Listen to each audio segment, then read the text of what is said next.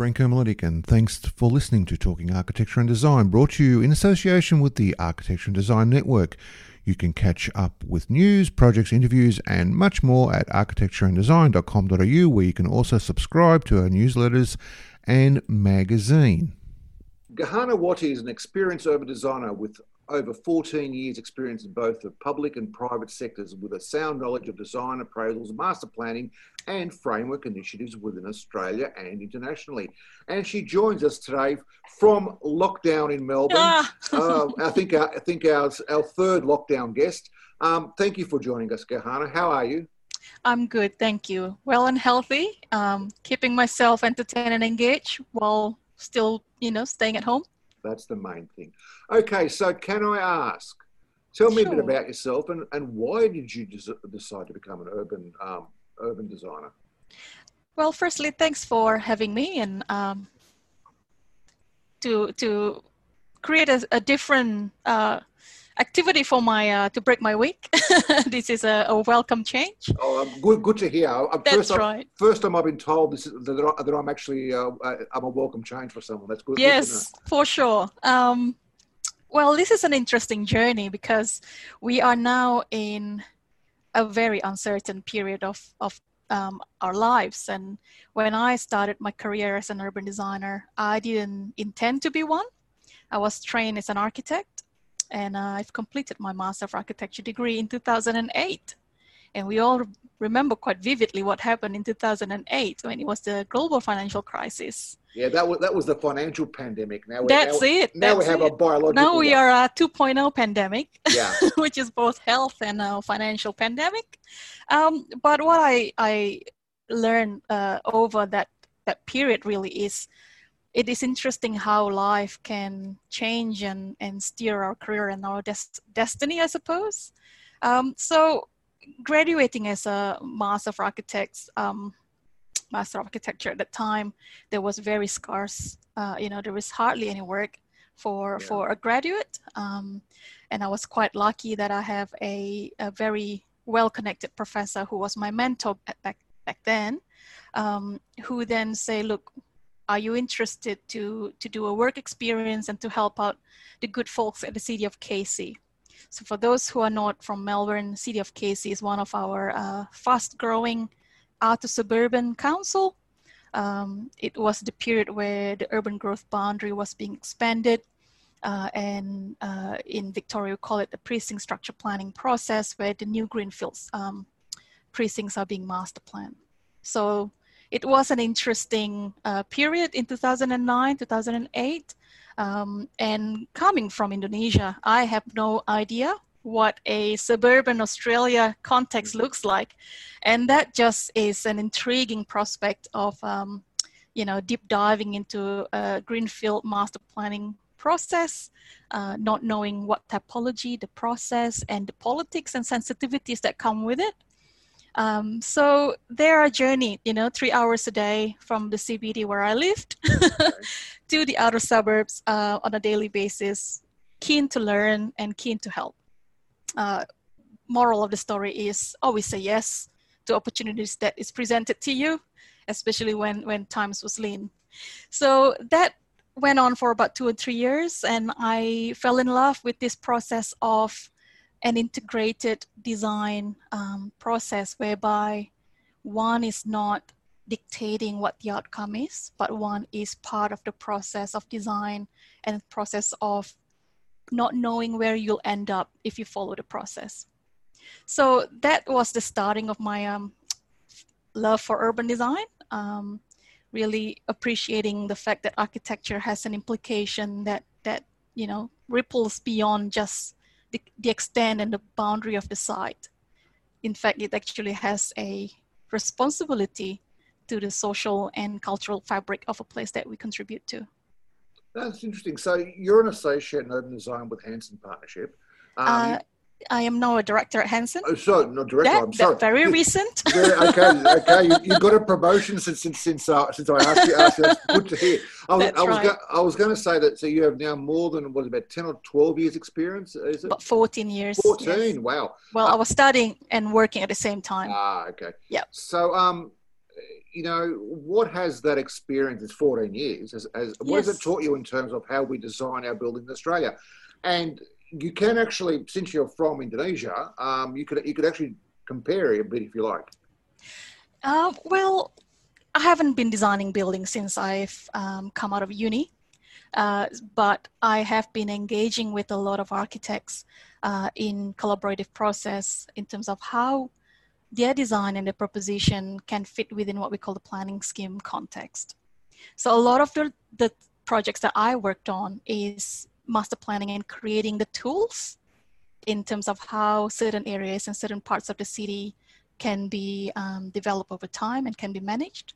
And one thing I noticed about Australian um, planning system, more so in Victoria than anywhere else, we are very good in managing our urban system. We regulate every bloody thing.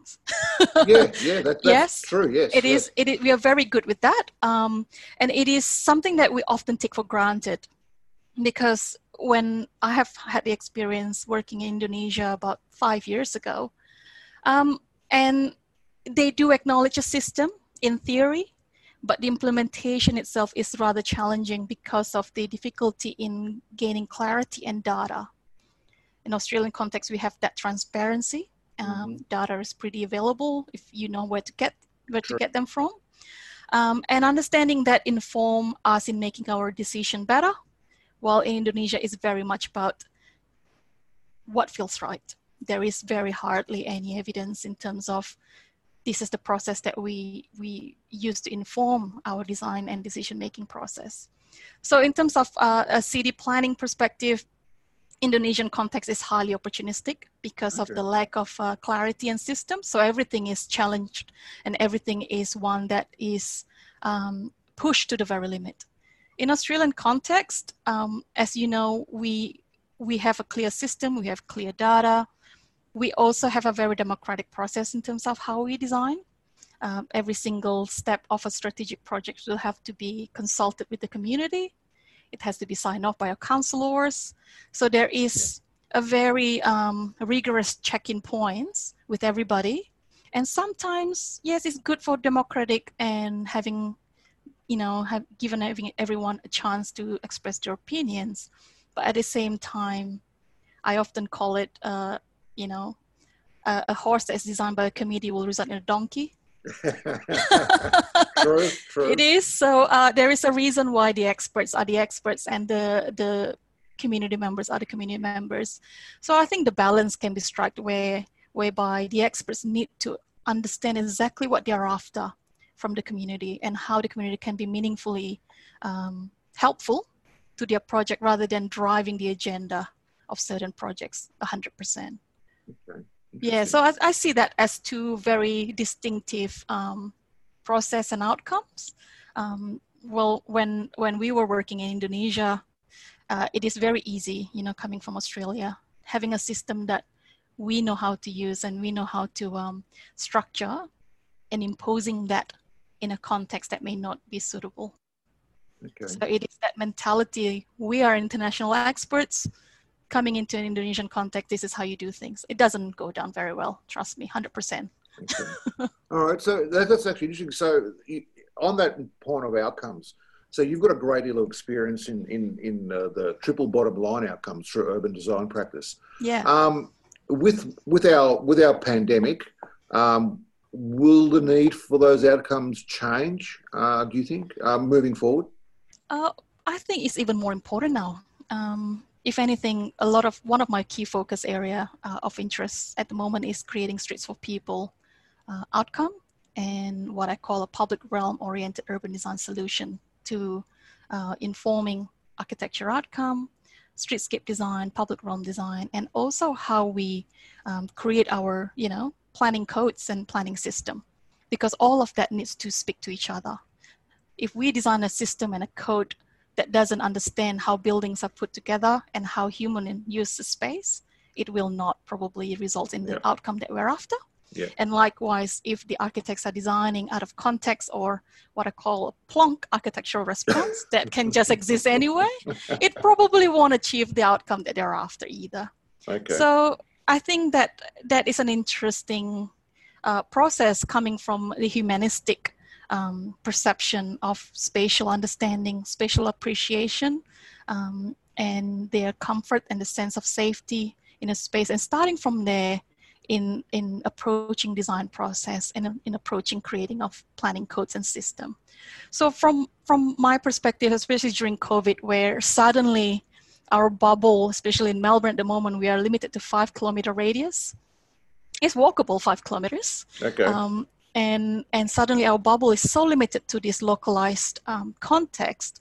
If anything, all our public realms have to work very very hard um, in providing that sense of respect and amenity for everyone at the moment because that's the only way we can actually still interact and feel some normality in our lives. Mm-hmm.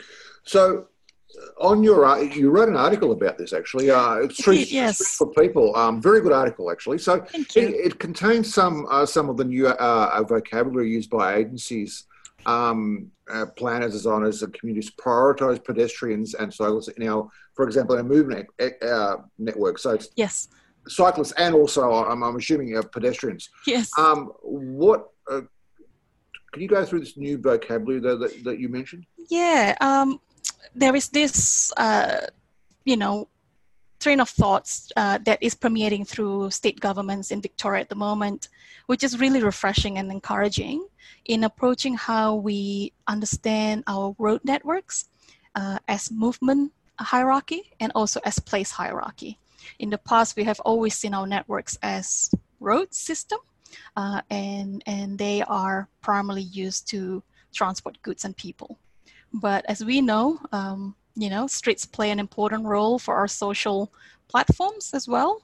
Um, and as such, I think it is really encouraging that the government starting to recognize we need to create places along certain streets, not all streets, and that is achieved through an understanding of what each component of streets um, have in terms of their role uh, as movement and also as place.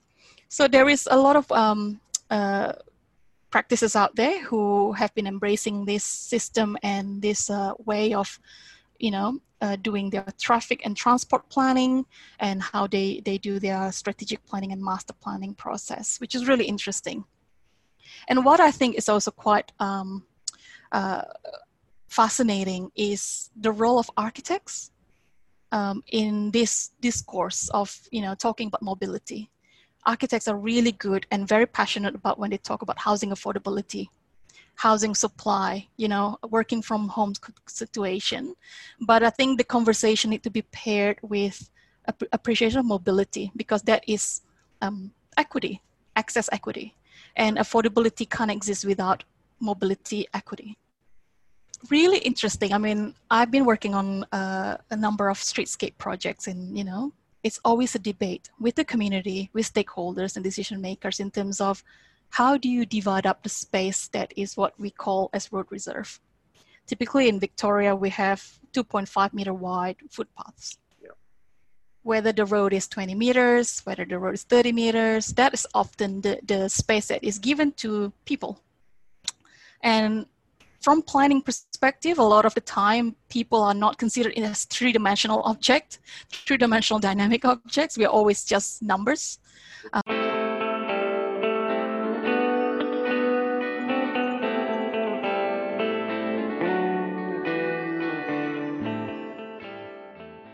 every projects, every planning applications, there will be a, a requirement to do traffic counts and car park counts and you know all of these um, traffic associated um, evidence and thinking to demonstrate how they can work.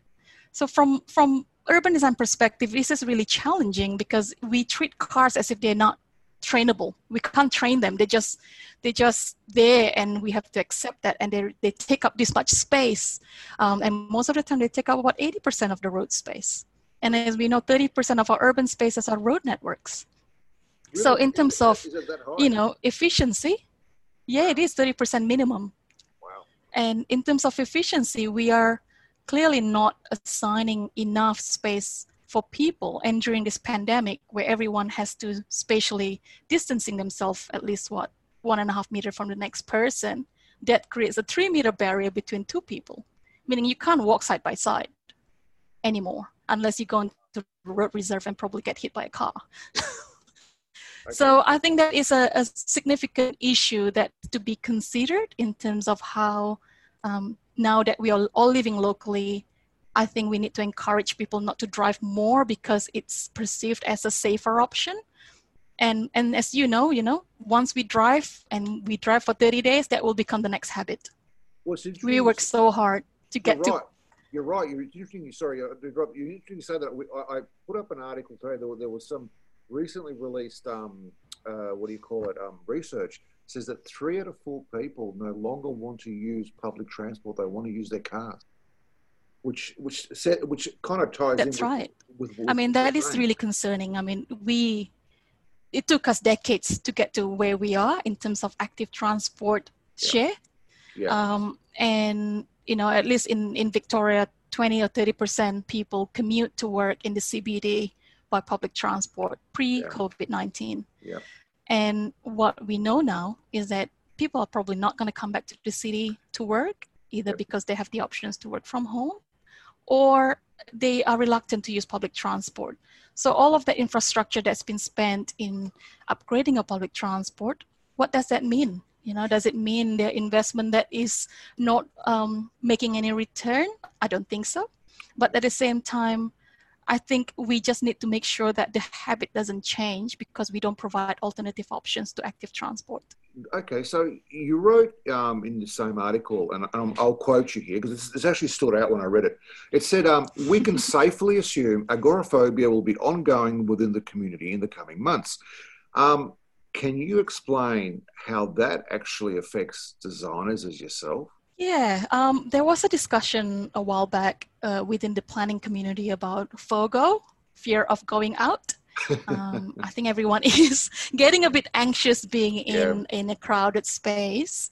Um, so it may impact the way, you know, how our high streets will perform down the track because they rely so much on pedestrian footfall for businesses and uh-huh. success it relies on how um, you know our office space will perform over time if you know big office spaces are toast down the track we yep. don't know yet um, what i think is quite really important from leadership perspective is really an understanding that there is a basic infrastructure requirement that needs to be provided to make sure that communities members who wants to participate in social interactions in the public space have the options to do so safely.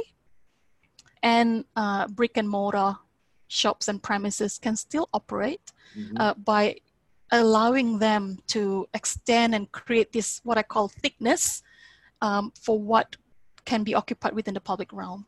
If internal space is no longer safe to encourage you know eating and dining yeah. can we perhaps occupy some of the road space to, to enable that activity. Mm, okay. So it's just about making our infrastructure work harder and be creative in terms of how we do that. Tell me about your prediction about about post COVID design uh, in terms of, of, of, an urban urban context. Will it go into the direction of being more people friendly? Um, I mean, from a from a government point of view, or will it go yeah. into a more utilitarian direction? Um, or maybe a bit of both. I think, if anything, if there is any optimistic outcome that we can gain from this, is the importance of being nimble. This is from government's decision making process and also the community in expecting that change can happen so quickly. And I just had a discussion with, with someone in the office today about this post COVID situation. I don't know if there is any post COVID situation because I think what will probably happen, there's going to be lots of back and forth, trial and error um, situation that may happen. I mean, this is what happened in Melbourne at the moment. You know, we went to stage three back in April, and then we were going down to stage two in in May and June. Then we got again to stage three, and then now stage four. Right. I think that ability to be flexible uh, in terms of how we work, how we live, how we travel, it's um, absolutely critical. Um, and there's always multiple plans i think in terms of how we operate back to normality. I think it's not the, the new normal is always about the next normal. What's the next normal? What's the next normal? What's yeah. the next normal? There's always iterative process. That's how i see it.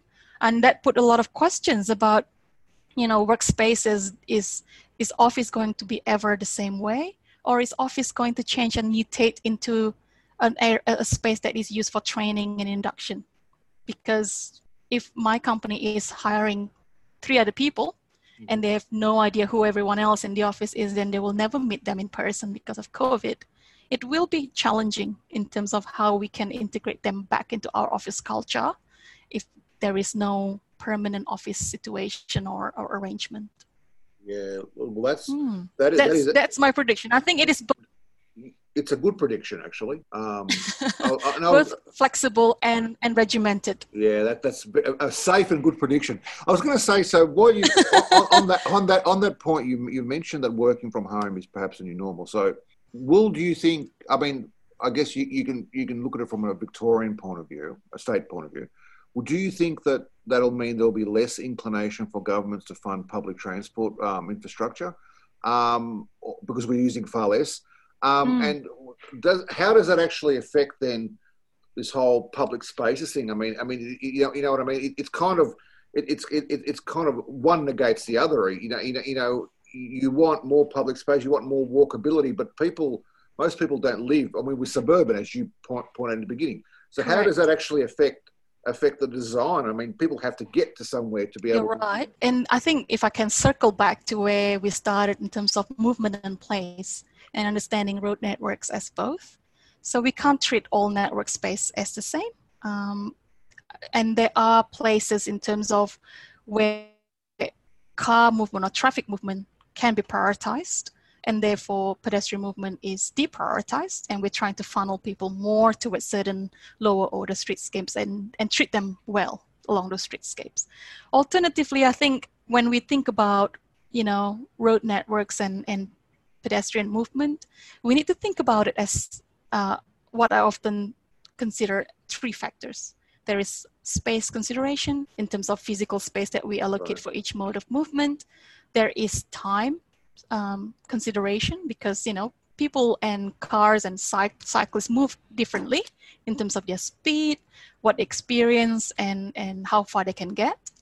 And the last thing I think is about risk. In the past, cars always is considered as the riskier yeah. mode of movement because they you know they require bigger space to to maneuver. They they take more more time to stop, or they can't just stop immediately like how people do. Yeah. Um, but now human is also considered as a risk factor because of yes. COVID and health situation, and therefore that requirement for you know spatial uh, distance is a serious consideration. So to my mind, this shift in balance of risk, time, and space need to be seriously considered in how we reallocate our road spaces. Um, is it about reducing speed, uh, car speed in certain streetscapes so people feel they're safer? to, to walk on the footpath or to extend uh, their spatial, um, you know, uh, presence within the road reserve. Mm-hmm. Or for cyclists to, to feel like, yes, I can let my children cycle there because cars are not going to flying down the road. The second consideration, I think, is about can we close off some of the road space so there is some spill out activities that can happen um, on the on the road reserve rather than just within people's front yard so there is a lot of, um, I think, negotiation push and pull that can happen. A lot of it lies in the political yeah, yeah. Um, courage of decision makers. Yes. Um, so may, maybe you think we should, we, we, might end up all like Jakarta. We're all driving. Oh no! Like driving, dri- millions driving mopeds no, everywhere. that is terrible. Well, yeah, no. that is the last thing I imagine what will happen. Well, you know what's interesting? Um, I I was listening to this committee called Future Melbourne Committee had a webinar about three months ago when we were just going into stage three lockdown in Melbourne. And some scary statistics were presented to us. Uh, one being that, you know, there's about 600,000 people commuting to Melbourne to work okay. uh, pre COVID. And if the government was at that time contemplating, you know, how do we bring people safer back to the city to work if we all um, we are back to to working from the office. And they were saying, well, one contemplation was um, to reduce the tra- public transport capacity to 25%, meaning so everyone can socially distance uh, within the uh, public transport system.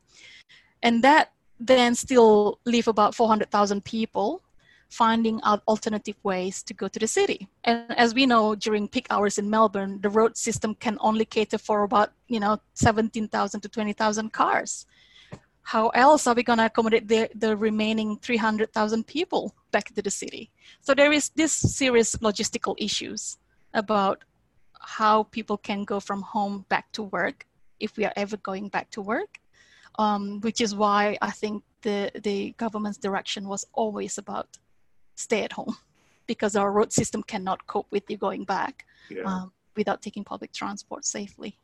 And it's also quite interesting why in Australia we don't really trust our children to travel on their own. Uh, that, that, that, that's a whole that's a whole another that's podcast. a whole other issue that's a whole and a whole no, another podcast Gahana. so i totally agree out of interest um, if you did had not become an urban designer just out of interest what would have been your plan b oh dear.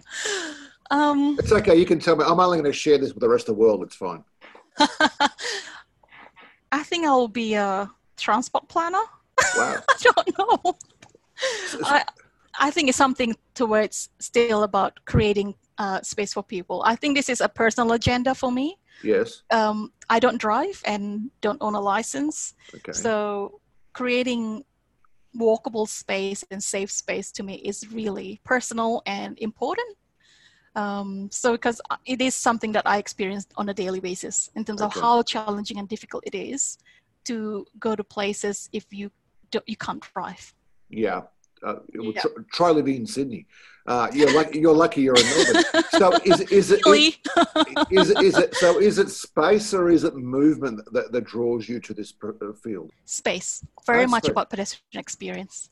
Because okay. yeah, it is always about you know. I think our tolerance and and inherently pedestrians are the laziest people.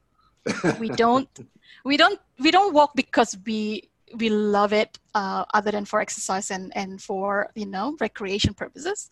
We walk because we have to right?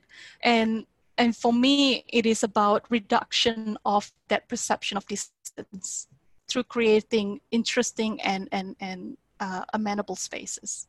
And if it is safe there is no reason why people wouldn't want to do it. Okay. Yeah. Hmm. Interesting. that that's been very enlightening, Gahana. Thank, thank you. you. Thank you very much. Thank you for sharing your, your views and, and, and, your very interesting ideas. And and and, and I, I, I quite I quite enjoy listening and, and, and I know so will our listeners. You've been listening to Talking Architecture and Design. Thank you. Until next time, goodbye. I'm Branko Miletic, and thanks for listening to Talking Architecture and Design, brought to you in association with the Architecture and Design Network. You can catch up with news, projects, interviews, and much more at architectureanddesign.com.au, where you can also subscribe to our newsletters and magazine.